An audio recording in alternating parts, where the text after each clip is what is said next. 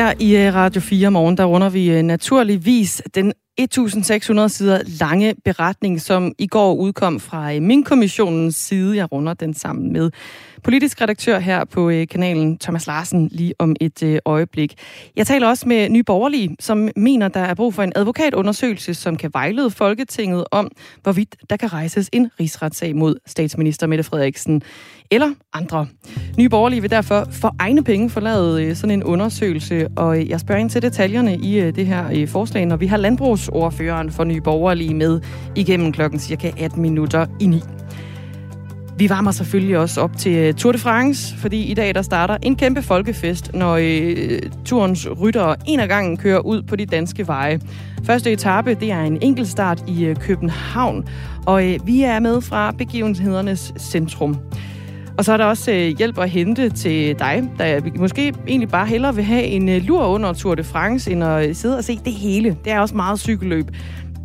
Men hvis du heller ikke vil gå glip af det store cykeldrama, så skal du øh, holde øje med Lur de France. Det er en ny hjemmeside, hvor man kan læse øh, på hvilke tidspunkter i øh, hvilke Tour de France etapper det er bedst lige at få sig en øh, lille skrabber på, øh, på sofaen. Vi taler med manden bag Lur de France.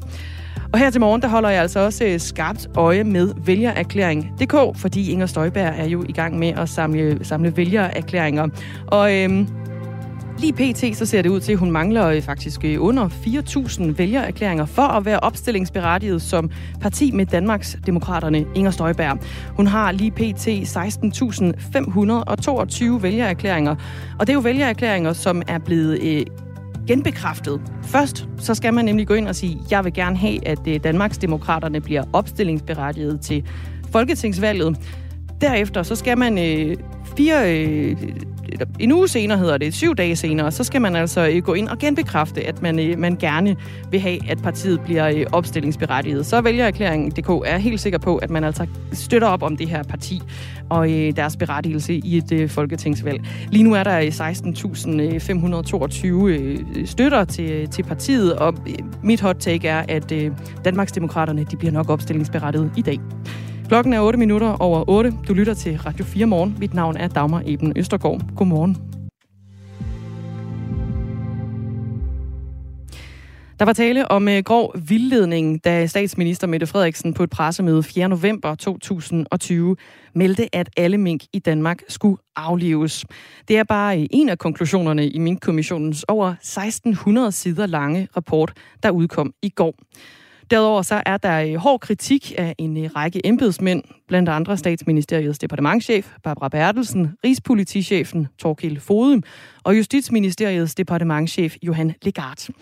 Kommissionen den var øh, sat til at undersøge, hvad der skete i november, november 2020, altså hvem vidste hvad, da regeringen meldte ud, at alle mink skulle aflives, som der sidenhen viste sig ikke at være hjemmel til i lovgivningen.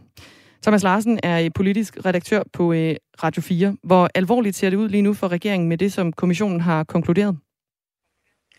Det ser helt klart meget alvorligt ud, og du har også selv opremset, altså hvor øh, ekstraordinært øh, det er. Det er en regering, der får benhård kritik for at stå i spidsen for et forceret og kaotisk øh, forløb, hvor man satte gang i aflivning af mink uden at have lovhjemmet på plads.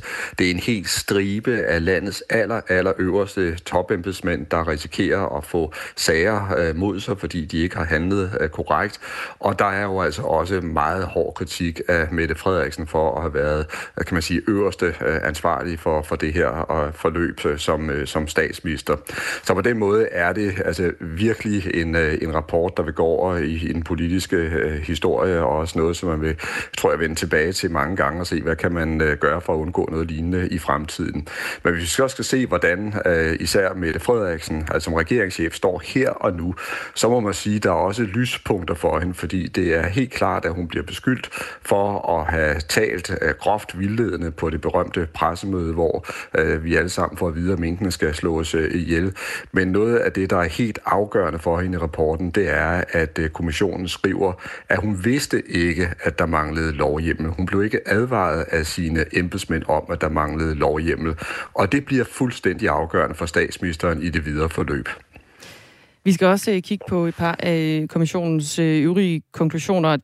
De slår jo blandt andet fast, at statsministerens udmeldinger på pressemødet 4. november var groft vildledende, men at hun ikke havde viden herom eller hensigt til lød det. Øhm, hun vidste altså ikke, at der ikke var lovhjemmel til at, at slå alle mink i Danmark ihjel.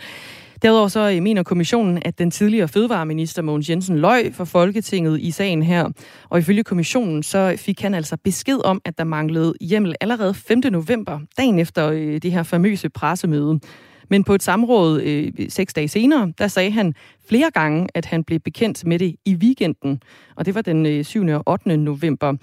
Og så er der også kritik af en øh, række embedsmænd. Det er blandt andet øh, kommissionens vurdering, at statsministeriets departementschef Barbara Bertelsen har begået tjenesteforseelser af en sådan grovhed, at der er grundlag for, at øh, det offentlige søger at drage hende til ansvar.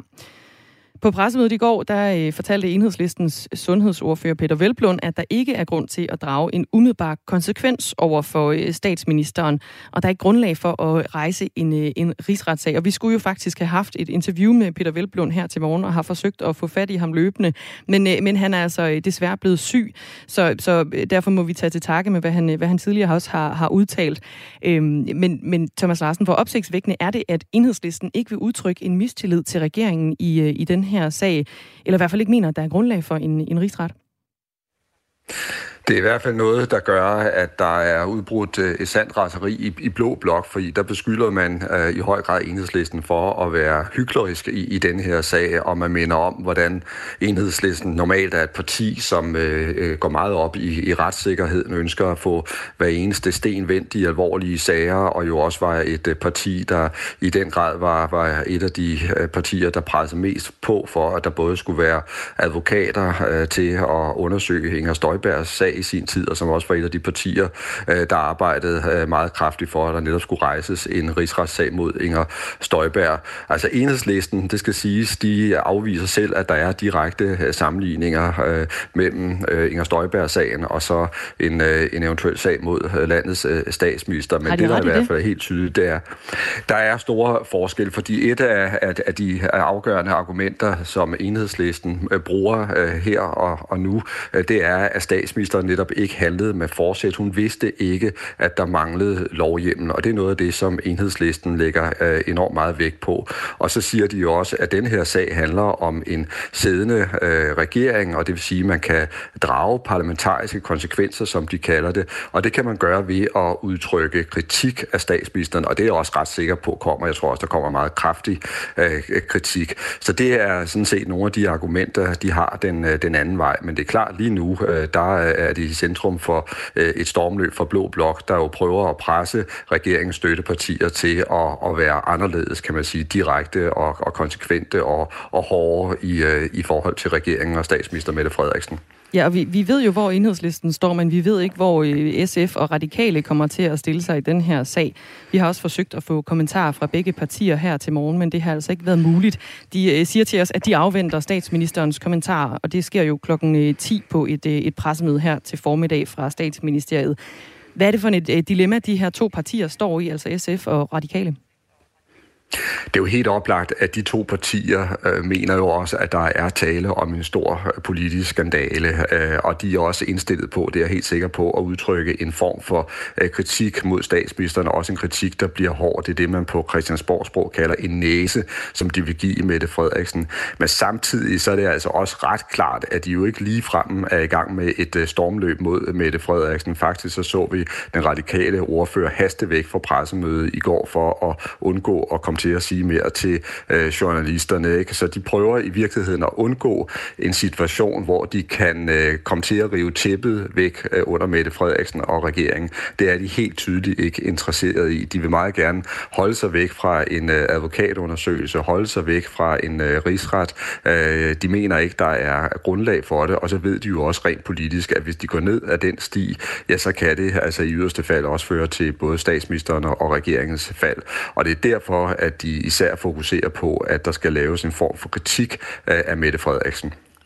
Ja, der er jo altså flere borgerlige partier, som øh, gerne vil den her, have den her rapport fra min kommission undersøgt af advokater, så øh, der kan vurderes, om der er grundlag for en, øh, for en rigsretssag. Øh, her klokken 10, der holder statsministeren pressemøde om sagen. Hvad, hvad forventer du, hun vil sige, Thomas Larsen? Ja, det er et godt spørgsmål. Det bliver virkelig afgørende. Jeg tror først og fremmest, vi kommer til at se en meget ydmyg øh, statsminister, som, øh, som vil lægge sig fladt ned og erkende, at der er begået meget store alvorlige fejl, og det er berettiget med den hårde kritik.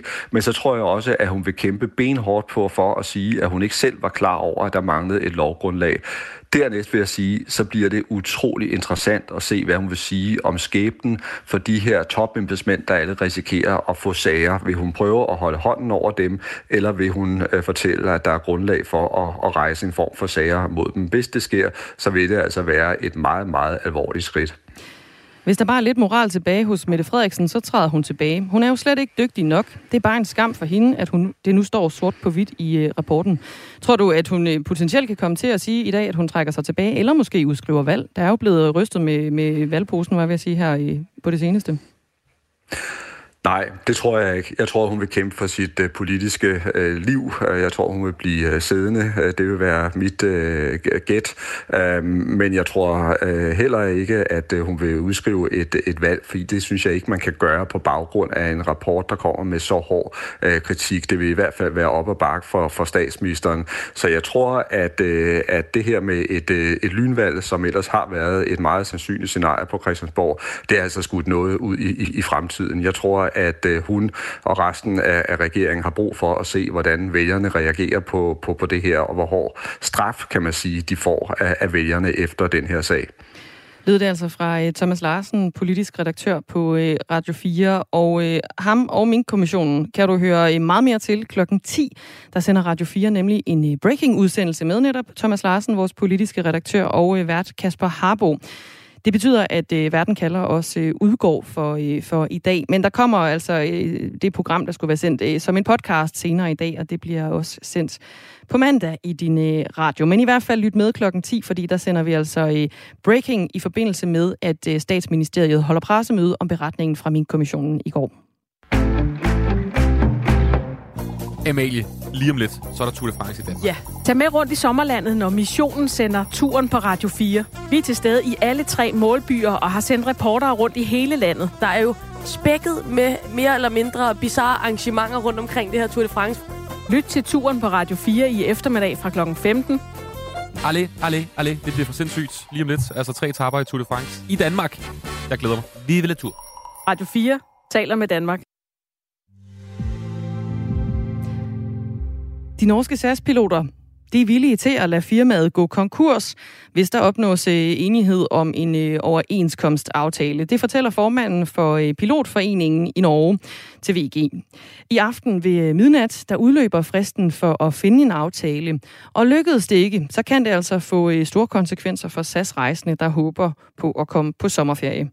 Jakob Pedersen er aktieanalysechef og luftfartsanalytiker hos Sydbank, og han mener, at piloternes risikovillighed er et tegn på, at det er ved at være sidste udkald for en aftale. Det fortæller mig jo i første omgang, at, at man står et rigtig, rigtig svært sted, øh, og at man er villig til at gå langt, og at der selvfølgelig på det her tidspunkt i forhandlingerne er utrolig meget taktik øh, i øh, hvad kan man sige, fremdriften og, og spørgsmålet om, om man kan, om man kan nå til enighed. Øhm, og, og så, så fortæller det mig jo også, at det, det her er jo med til at indikere, at, at piloterne sådan er ved, at, er ved at gøre klar til at gøre sig selv lidt til martyrer i forhold til, øh, til, en, øh, ja, til den skandinaviske model, og, og, og kan man sige, i hvert fald taktisk forsøg at imødegå den risiko, der er for, at ledelsen bagefter kommer til at stå og pege fingre og sige, at det er også piloternes skyld, at, øh, at SAS gik konkurs. Men er det en god strategi at, at melde det her ud fra de norske piloters side i, i forhandlingerne?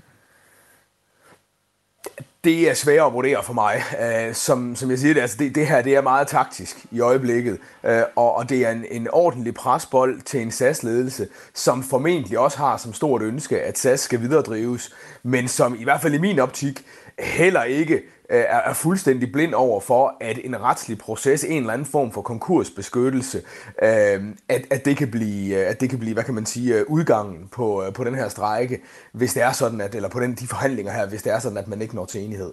Piloterne er utilfredse med, at SAS ansætter nye piloter på billigere overenskomster i de to datterselskaber SAS Link og SAS Connect. De mener, at SAS bryder med den skandinaviske model.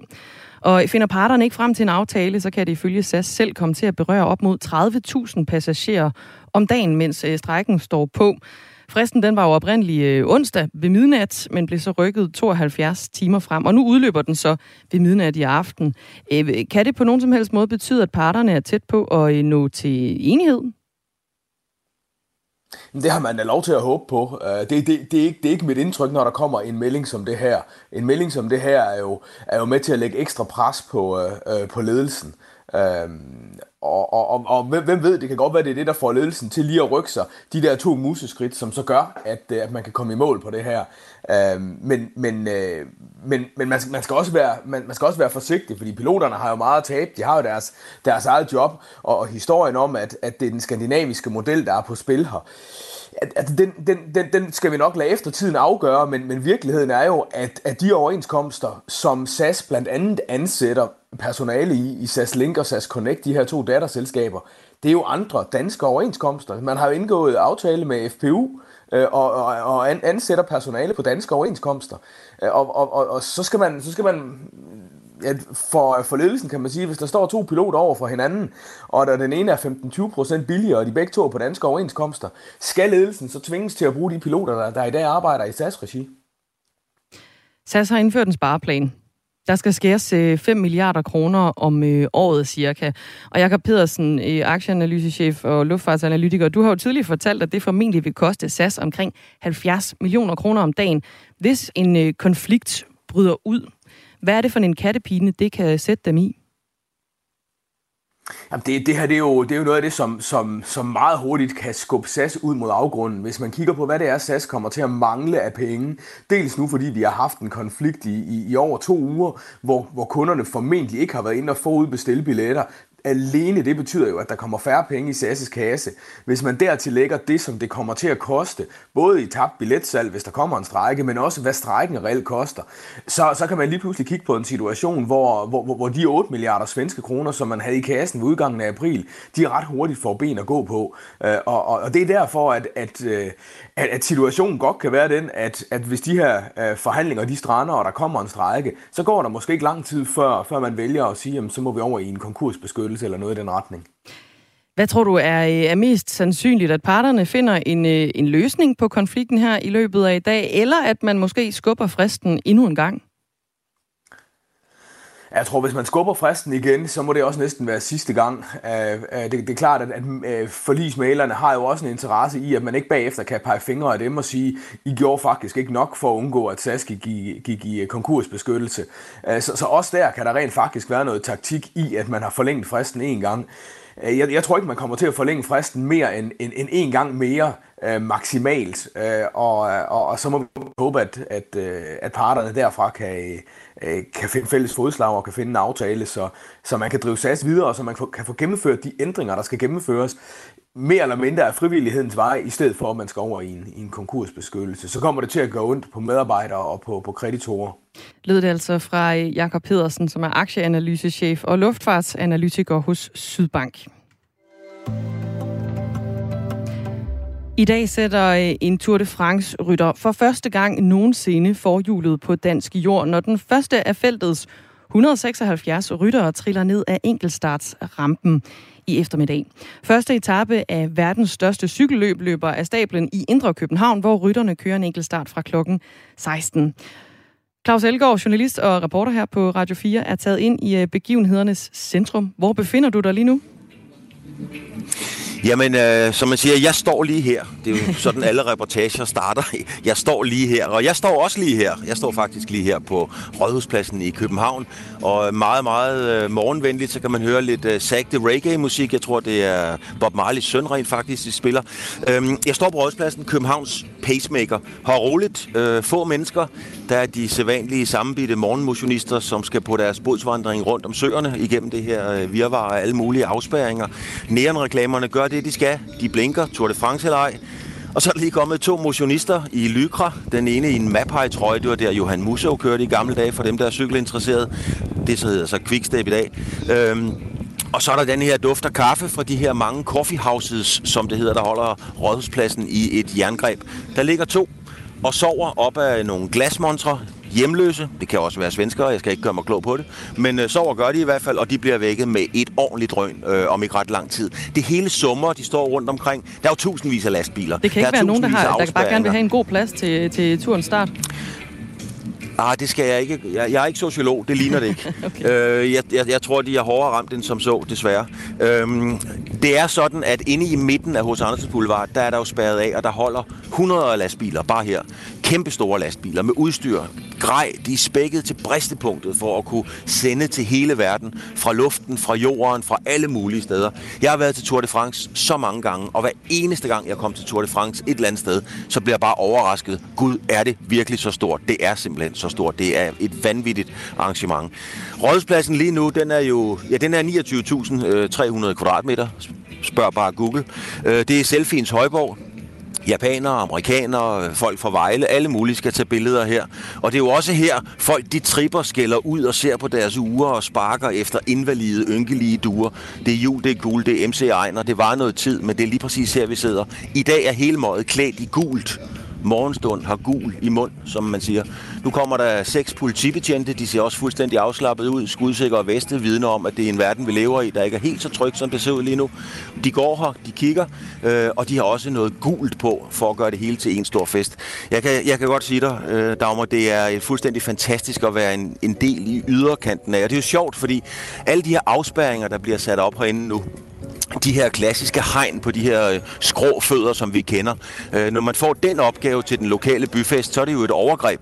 Når man får den opgave til Tour de France, så er det en meget, meget stor ære. Det er spændende psykologi, men det er altså også bare noget specielt at være en del af noget så stort, som det her er. Tredje verdens største sportsbegivenhed, OL, VM i fodbold, og så Tour de France. Det er der så bare hver år. Øhm, så det er, det, det er, jeg kan godt sige, det, er, det, det giver lidt i, øh, i i, i en gammel mand, når man kigger på det her, har været med til det så mange gange før, det er vidunderligt set op. Det kilder de helt rigtige steder.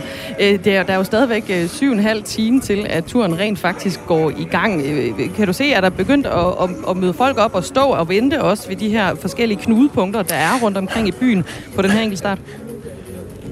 Nej, og det er faktisk det, der er lidt spooket om, fordi at der har været meget skriveri, og der har helt sikkert også været trafikkaos herinde. Der har bare ikke været trafikkaos lige præcis, mens jeg har været her. Øh, og det er som ikke, fordi jeg har været her, men, men det kan jeg bare konstatere. Jeg kom ind i går efter nogle opgaver, sådan ved, ved halv øh, to-tiden, og der var ikke en øje på H.C. Andersens Boulevard, og det var jo de steder, hvor det ikke var spærret af. Der var ikke et øje på H.C. Ørstesvej, øh, der var, og der var der heller ikke her til morgen. Nu fik jeg kørelejlighed ind. Jeg, har- jeg bor ude i Skævinge, øh, cirka 40 km herfra. Det er der, man kan få plads. Det er super fint. Der var ikke nogen biler på Hillerød motorvejen når man kom ind af, af, af indfaldsvejene, Ågade og så videre, der var ingen biler. Det var meget, meget mærkeligt. Det var sådan lidt, øh, lidt øh, Netflix science fiction serieagtigt. Hvad var der sket? Øh, det, det var virkelig pudsigt, at der ikke er, der er ikke et øje, og der var ingen, der står i kø, og der står ingen rundt omkring nu ved hegnene og hænger. Øh, det gør der ikke, men det kommer der. Man forventer jo faktisk i dag, at der kommer. Politiet forventer officielt, at der er 400.000, øh, som skal ud, københavnere og andet godt folk, som skal ud og se den her prolog på 13,2 km, hvor de rejser rundt i København med 55 i timen. Øh, og det kan jeg godt forstå, at de gerne vil, om de er interesseret i cykelsport eller ej.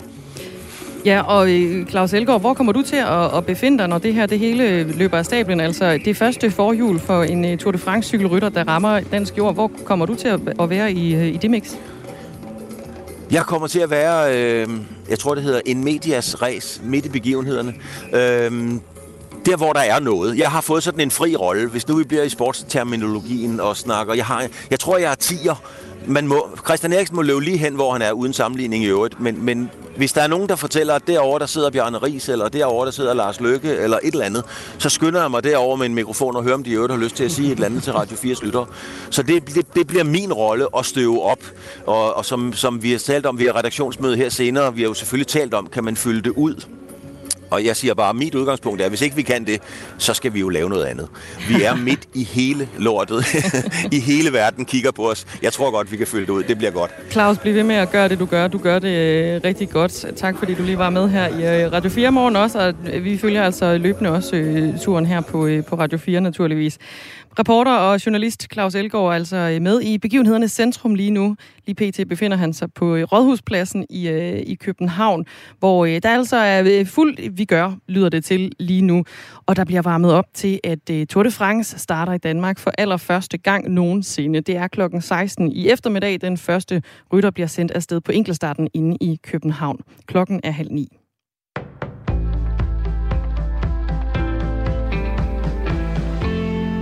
I dag er der trådt en ny lov i kraft, som forbyder virksomheder at spørge til alder, når de søger nye medarbejdere. Loven blev vedtaget af et bredt politisk flertal i marts, men er altså først trådt i kraft i dag. Med loven skal ens alder ikke længere fremgå, når man søger job. Det skal være med til at forhindre, at virksomheder fravælger ledige seniorer på grund af alder, når de søger job. Et russisk missil ramte ifølge den ukrainske redningstjeneste en beboelsesejendom i den ukrainske by Odessa i nat og dræbte 14 personer. 14 personer er døde, og 13 er såret, skriver redningstjenesten på beskedtjenesten Telegram. Syv personer er reddet ud af bygningens murbrokker. Tre af dem er børn. Missilangrebet i Odessa kommer kun få dage efter, at et russisk missilangreb ramte et shoppingcenter i Kremenchuk og kostede 18 civile livet. Ruslands præsident Vladimir Putin har afvist, at det var russiske styrker, der stod bag det angreb. Ekstra meget personale er kaldt ind, brandstationer flytter midlertidigt, og en paramediciner har skiftet ambulancen ud med en cykel. Det har krævet en del planlægning for beredskaberne at blive klar til Tour de France, der begynder i København i dag og gør byen svært fremkommelig. I København flytter hovedbrandstationen, der normalt holder til ved Rådhuspladsen, til en midlertidig brandstation på Livgardens kaserne ved Rosenborg Slot, og her vil ambulance også køre ud fra. Og så har beredskabet placeret sig steder rundt i byen for at være dækket ind. Det fortæller Frank Trier Mikkelsen, der er operationschef i hovedstadens beredskab.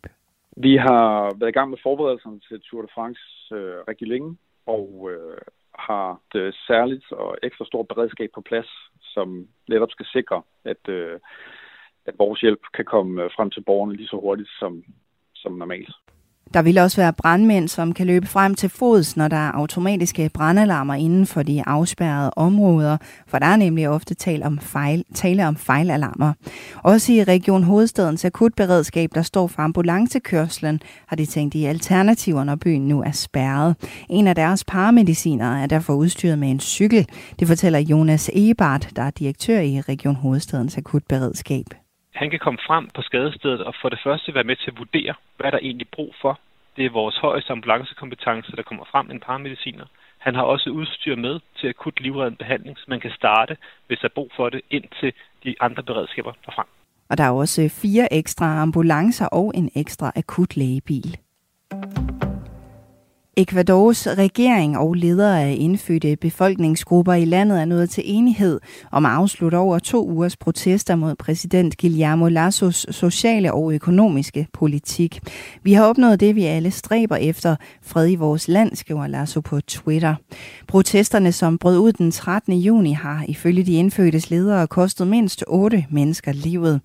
Demonstranterne har blandt andet krævet grænser for yderligere udvidelse af mine- og olieindustrien og lavere priser på brændstof. Som en del af aftalen er regeringen gået med til at sænke prisen både på benzin og på diesel med yderligere 5 cent. Det svarer til 0,36 kroner per gallon, som er små 3,8 liter. Tidligere er brændstofprisen i Ecuador blevet sænket med 10 cent per gallon. I dag får vi tørt vejr med lidt eller nogen sol. I de sydvestlige egne bliver det skyet med regn og byer, og i løbet af dagen bliver det skyet med regn og byer i hele landet, og de kan blive kraftigere med torden. Temperatur mellem 20 og 28 grader og svag til jævn vind. Det var nyhederne her på Radio 4. Jeg hedder Signe Ribergaard Rasmussen.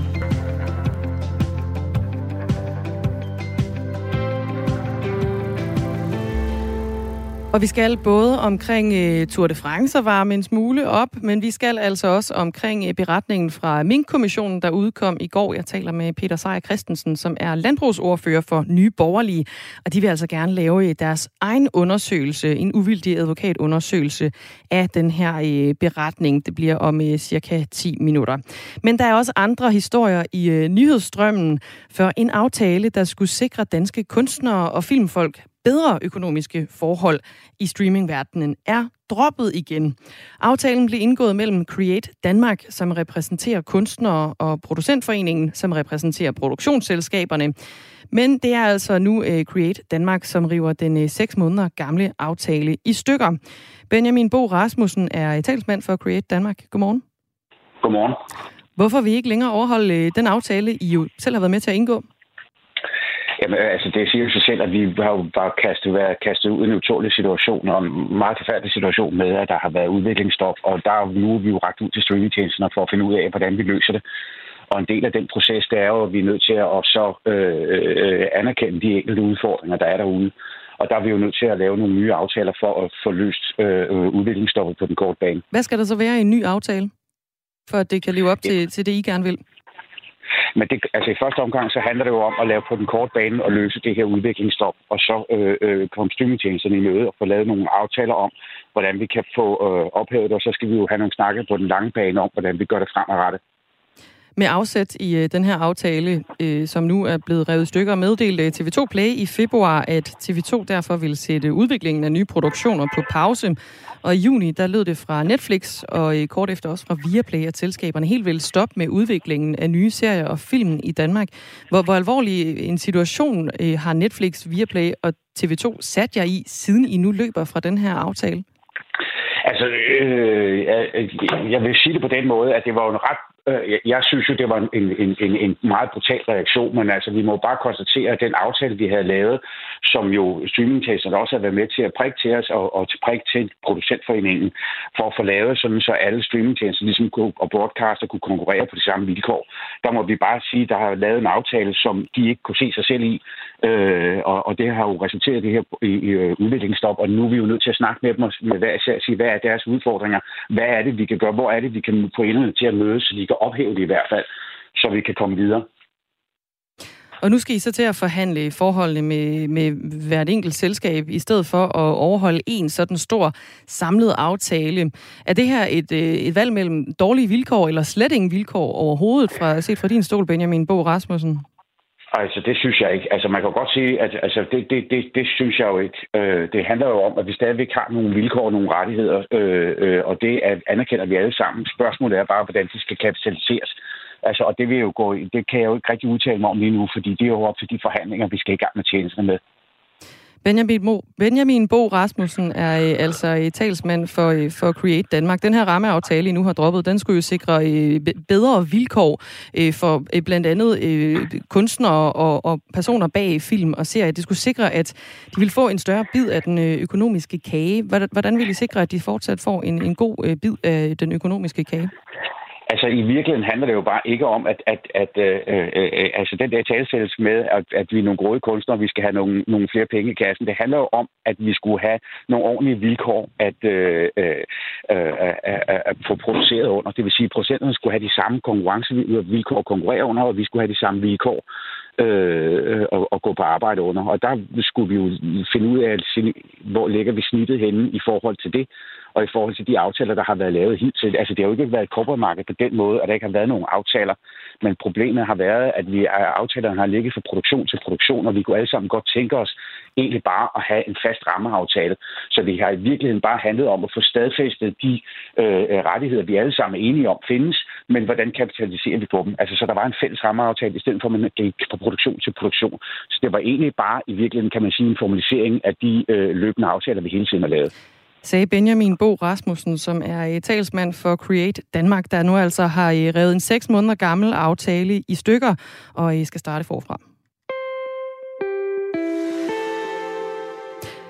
Selvom det øh, for mange er fantastisk at se og følge Tour de France-feltet, så kan det være måske fristende at tage en lille morfar på sofaen, når de rigtig lange etapper ruller over skærmen.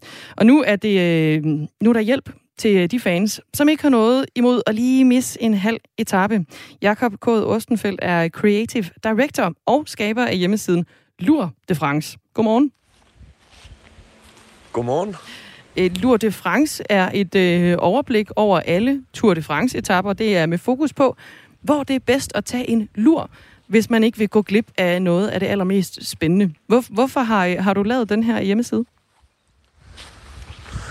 Jamen, øh, Jamen, jeg synes, altså alle de ved, at Tour de France, det er årets bedste middagslure. Men det er jo ikke en, øh, en side af sporten, der er blevet taget seriøst indtil videre. Det er bare, øh, hvem er favorit og alt det der. Så vi tænkte, nu tager vi middagsluren seriøst i år. Er det ikke også lidt usportsligt at gå mere op i øh, luren end turen? Overblik. Jo, men det er det måske. Det er det måske, men, øh, men det er jo en sport, der var 6 timer om dagen. Altså, det kan, man jo, det kan man jo simpelthen ikke holde sig vågen til det hele i hvert fald. Så vi prøver at være sportslige og usportslige på samme tid. Det er altså øh, med udgangspunkt i Tour de France, der starter i dag, og det er jo med en enkelt start i øh, København. I morgen der kører rytterne så fra Roskilde over Storebælt til Nyborg, og søndag der kommer øh, turen til øh, Jylland, hvor rytterne de kører fra Vejle til Sønderborg. Mandag, øh, altså efter weekenden, der øh, flyver rytterne til Frankrig, hvor resten af løbet skal køres med også et par afstikker til, til Belgien og til Schweiz. Hvordan har I fundet frem til de steder i øh, Tour de France, hvor det er allerbedst lige at tage en lille morfar på sofaen? Jamen, vi har jo kigget, vi har kigget på alle de små ting, om der er... Problemet er, at Tour de France bliver tit afgjort på de steder, man ikke forventer det. Det er ikke nødvendigvis op i de store bjerge. Det er tit et eller andet, så sker der et eller andet sidevind, eller et eller andet åndssvagt. Så vi har prøvet at kigge på alle byer, de kommer igennem. Alle strækninger, hele, hele Molevitten, og så sætte det op, ja, så det er også, hvis der er en, en hjemby for, et, for en eller anden rytter, hvor der sker noget spændende eller sådan noget, så skal man være vågen der. Og ja, alle mulige små ting faktisk. Og vil du, øh, vil du selv følge den her øh, guide, du har udformet i år, Jakob K. Ostenfeldt? ja, men det, det gør jeg. Det bliver jeg sgu nødt til. Jeg regner med, at den kommer igen næste år, så øh, jeg må følge jeg må gå forrest og følge guiden fuldstændig og se, om det virker. Så øh, jeg ser, om der er grobund for, om der er for meget lur, om der er for lidt lur i den, hvordan vi ligger. Du kommer til at give en, øh, en lille anmeldelse af, af den her øh, Lur de France, som du altså har øh, udformet. Det er en øh, hjemmeside. Jakob øh, K. Ostenfeldt, du skal have rigtig god øh, tur og også øh, rigtig god lur. Tak. I lige måde. Creative uh, Director og øh, skaber af hjemmesiden Lourde France, som giver uh, tips og tricks til, hvor på alle de her mange etapper, vi ser frem til uh, over de næste par uger, hvor det er allerbedst lige at tage uh, luren på sofaen, så man ikke misser alt det allervigtigste. Nu vender vi tilbage til øh, den her morgens øh, anden store historie. Tour de France er jo en ting, men øh, der er altså også politiske reaktioner på Mink-kommissionens rapport, som udkom i går. Nye Borgerlige mener, at der er brug for en advokatundersøgelse, som kan vejlede Folketinget om, hvorvidt der kan rejses en rigsretssag mod statsministeren eller andre. Og Nye Borgerlige vil derfor for øh, egne penge få lavet sådan en undersøgelse. Peter Sejer Christensen er landbrugsordfører for Nye Borgerlige og med her i Radio 4 Morgen. Godmorgen. Godmorgen. Hvad regner I med, at øh, sådan en uvildig advokatundersøgelse af forløbet i forhold til aflivningen af mink, den vil vise? Ja, det skal jo laves for at, at øh, lave baggrund for, at vi kan tage stilling til, om der skal rejses en rigsretssag mod Mette Frederiksen eller, en, eller andre ministre. Og det mener vi helt klart, at der er behov for i den her sag. Den sag er så helt vanvittigt alvorlig. Øh, 10 embedsmænd, som som de anbefaler, at, man, at det offentlige skal søge at drage til ansvar. Så vi mener også klart, at der må laves et, der, der skal også drages et politisk ansvar, og der er sådan en advokatundersøgelse et rigtig godt redskab. I har altså I er også gået i gang med at, at indsamle til den her øh, undersøgelse. Hvordan står det til med indsamlingen? Jeg har 136.000 kroner indtil videre. Ja, nu, har, nu er det så blevet til 254.000 her til ja. morgen. Okay, og hvor mange? Man må sige, det går meget, man må sige, det går meget godt. Ja, det... Vi gør det via en hjemmeside, der hedder retfærdighed.nu, hvor, hvor, hvor, hvor man mange... kan donere. Ja, hvor mange penge øh, mener I, der skal til, før de kan indlede den her øh, uvildige advokatundersøgelse? Altså, vi har ikke det præcise beløb endnu. Vi er i gang med at tale med, med nogle advokater, der skal stå på undersøgelsen, men det er noget i det, i det leje, så jeg er helt så, så, så jeg er sikker på, at pengene skal nok komme ind. Mm. Og det, er jo også, det viser jo også, at der er stor interesse for det, om, om stor vrede når der er så mange mennesker, det er over 2.000 mennesker, der har, har betalt en kvart million på, i løbet af et døgn. Så jeg har fået en uh, sms fra en lytter, der hedder Claus på 1424. Han uh, skriver i forhold til det her med, at de gerne vil lave en uh, undersøgelse selv, at det er udelukkende en hævnakt for Støjbær og også Leflen for uh, det ekstreme højre. Er det her en hævnakt, at de gerne vil lave den her undersøgelse udenom et folketing? Overhovedet ikke. Altså, det er fordi, vi mener, at der skal laves en advokatundersøgelse, og jeg er alvorligt bekymret for, om Folketinget vil, vil beslutte sig for at gøre det. Jeg er bange for, at støttepartierne vil sige, at det skal vi ikke, og det mener jeg er helt forkert. Altså, det er en, en advokatundersøgelse, det er jo ikke noget, Folketinget nødvendigvis skal rette sig efter.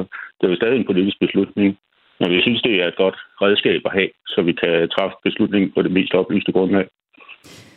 Der var jo, øh, dels var der travlt i går, og dels udkom der også en 1600 øh, sider lang rapport, altså den her beretning fra, øh, fra Mink-kommissionen. Øh, har du læst mere ind i den, og er blevet klogere siden da? Altså, vi er jo i gang med det. Jeg skal ikke påstå, at jeg har læst den hele igennem. Det kommer jeg nok heller ikke til. Men øh, vi fik jo... Hvorfor kommer du ikke til at læse det hele? Ja, nu er det så over 5.000 sider med, med, med bilag. Det gør jeg nok ikke, men altså, vi har også nogle af vores folk til at sidde og kigge på det og læse konklusioner og så videre. Øh, men vi fik jo et, et sådan en overordnet gennemgang af, af kommissionen i går, og det var jo meget alvorlige anklager. Altså, som jeg siger, 10 embedsmænd. Det er altså, vi taler om departementchefen for statsministeriet, departementchefen for justitsministeriet, den daværende departementchef for Føde- og Miljøvareministeriet og Rigspolitichefen. Så det er nogle meget, meget voldsomme øh, konklusioner, vi kommer til, og det mener vi altså også skal forfølges på politisk niveau. Det er jo sådan, at en kommissionsundersøgelse må ikke komme med anbefalinger til, hvad der sker, skal ske med det politiske niveau. Det må de kun med, med embedsmænd.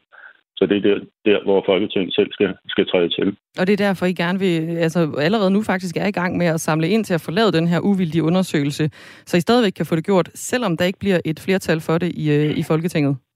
Ja, præcis. Det er lige mm. præcis det, der er, der er formålet med det. Og som jeg siger, det er jo ikke, det er jo ikke et spørgsmål om, at, at det så er vedtaget, at man skal gøre det ene eller det andet. Det er jo kun et redskab. Men det er klart, hvis der så står i den rapport, vi får, at, at vi mener, at, at, at det vil kunne bære en rigsretssag, så vil det selvfølgelig være et stærkt øh, øh, incitament til, at man, at man går videre med det. Vil, vil du ikke prøve lige at sætte et par flere år på? Altså, hvad er det, I gerne vil opnå med den her uvildige undersøgelse i Vindled? Jamen, det handler jo om, at vi skal undersøge, om der, øh, om der kan laves en strafansvar mod Mette Frederiksen og eventuelt andre minister, Mogens Jensen kunne det være.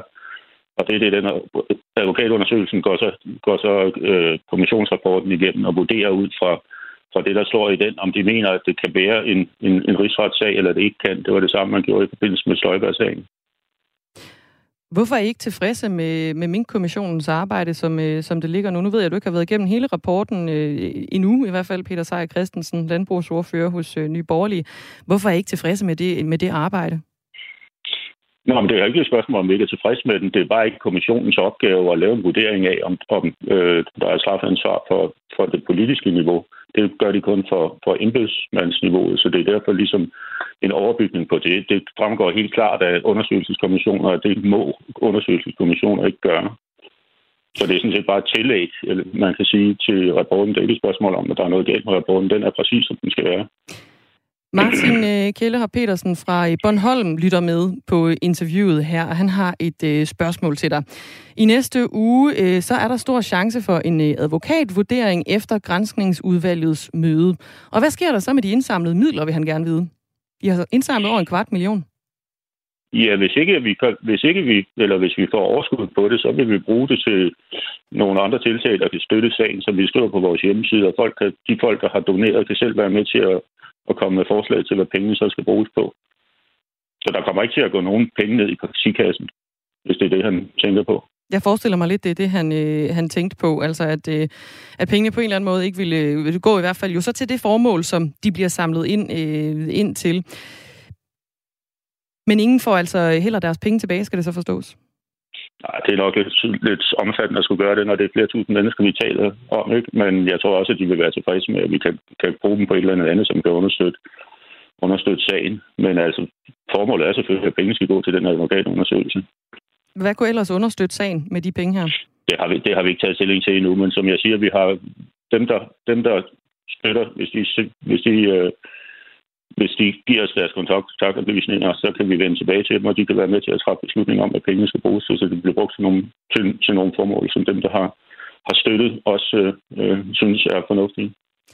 Så lød det fra øh, Peter Sejer Christensen, som er øh, landbrugsordfører for øh, Nye Borgerlige, og det er altså i forbindelse med, at Nye Borgerlige de har i gang sat en, en indsamling, som skal samle penge ind til at få lavet en uvildig advokatundersøgelse.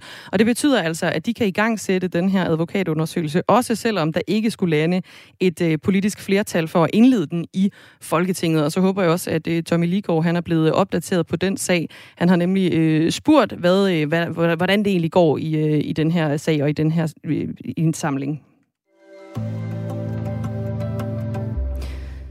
Vi vender tilbage til øh, Tour de France, verdens største cykelløb, som i dag ligger fra land i København. Det bliver til tre etaper i Danmark hen over de næste tre dage, Øh, før Tour de France-rytterne de øh, drager mod Frankrig. Arrangørerne bag øh, Tour de France forventer, at der øh, kommer til at være mere end 900.000 tilskuere, som vil overvære de tre etapper i Danmark fra øh, sidelinjen. En af de her 900.000, det er øh, Christian Øst. Godmorgen. Godmorgen, godmorgen. Godmorgen, cykelsportsentusiast ja, fra Randers. Vi, vi står herude på lange linje i Dansk Sving, og det er på deres stemning. Det er, det er sindssygt. Ja, vil du ikke lige prøve at sætte et par på øh, det her sted, du er? Jamen, øh, jeg står nede ved Havfru-kiosken, og vi er vel små 50-70 mennesker nu, klædt ud med flag, godt humør, der har været siden klokken 4, og så kommet løbende.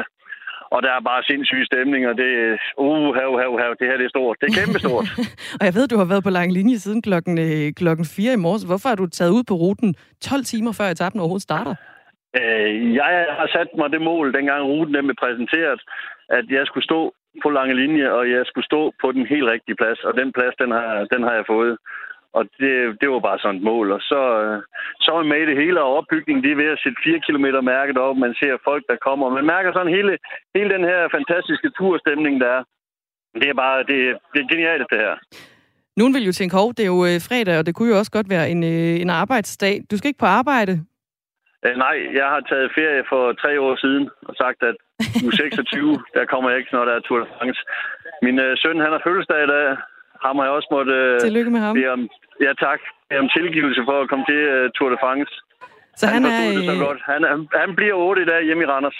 Okay, og så står du på lange linje og, og hæpper på øh, de 176 ryttere, der skal køre forbi simpelthen. Hvad sagde han til det? Lige nøjagtigt.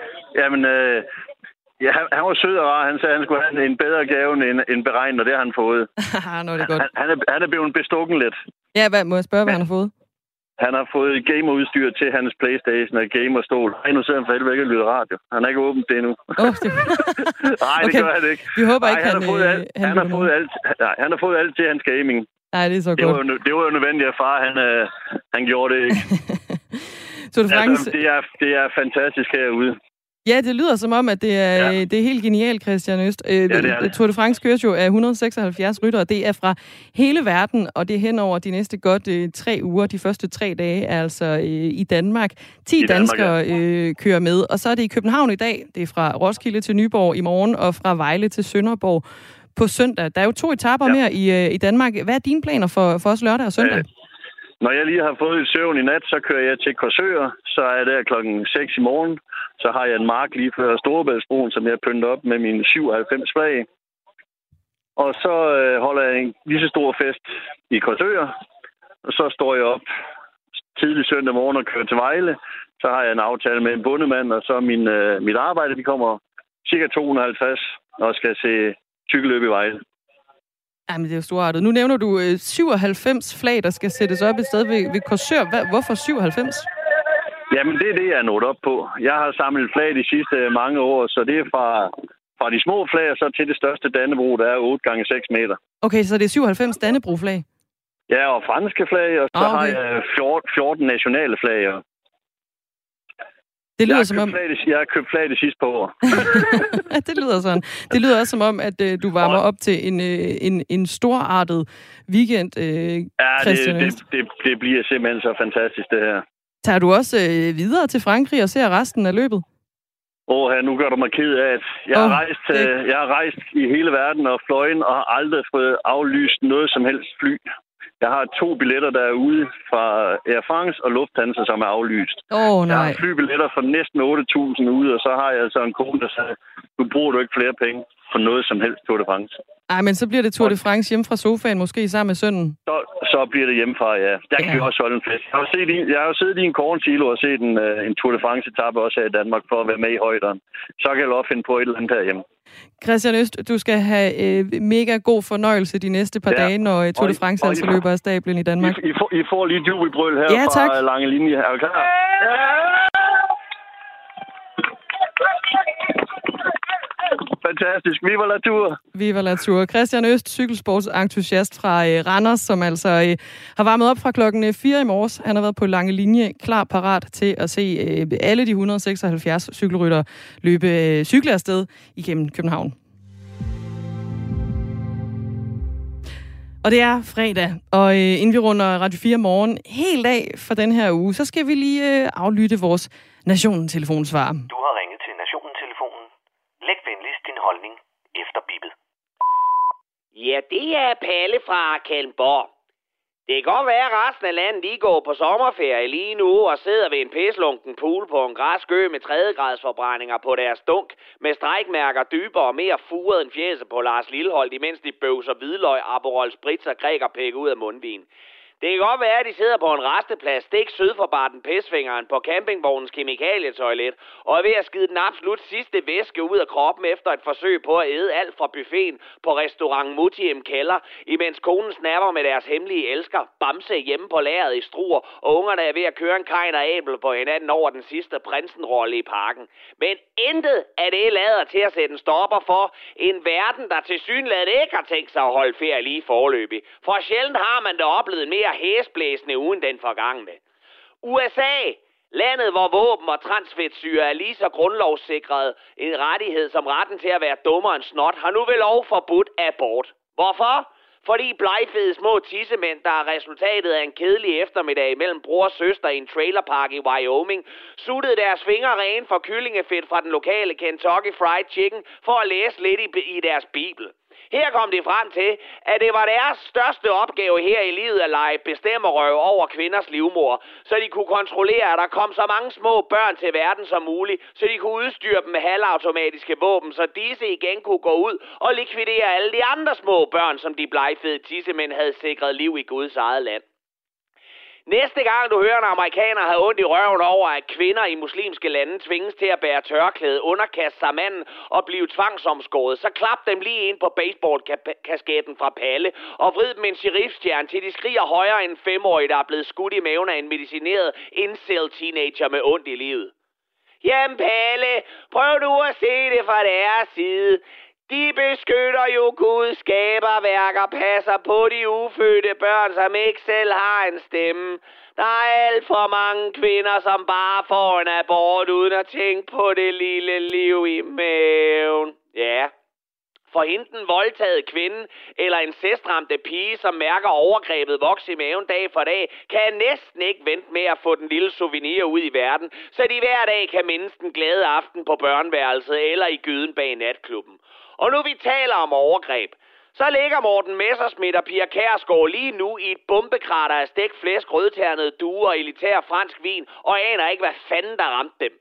Dansk Folkeparti, som team for team bliver mindre og mindre, er gået fra en selvopfattelse af en vækket Holger Danske til en klinisk død, ung, blond pige, der gik og nynnede i Danmarks hus.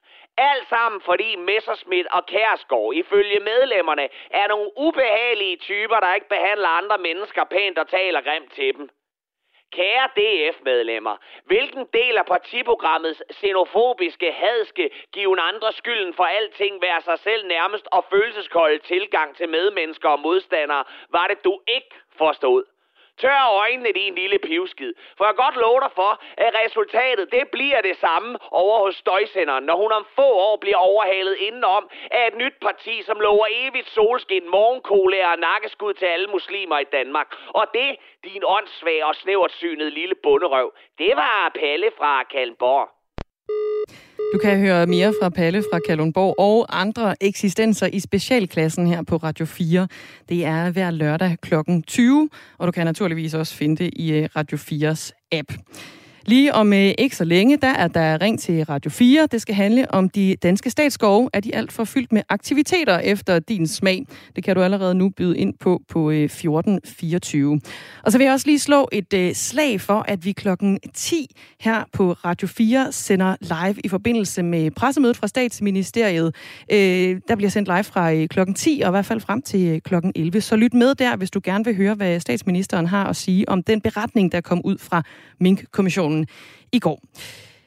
Derudover så vil jeg øh, afslutningsvis øh, lige sige, at Inger Støjberg, hun mangler kun øh, 2.000 vælgererklæringer nu for at være opstillingsberettiget til et øh, folketingsvalg. Derudover er øh, det er faktisk, det, det er, hvad vi når for i dag og for den her uge i Radio 4 morgen. Jeg vil ønske dig en rigtig, rigtig god dag, og jeg vil også ønske dig en rigtig god weekend, når du kommer dertil, og derudover en meget god Tour de France, naturligvis. Jeg hedder Dagmar Eben Østergaard. Signe Ribergaard Rasmussen har nyheder. Klokken er 9.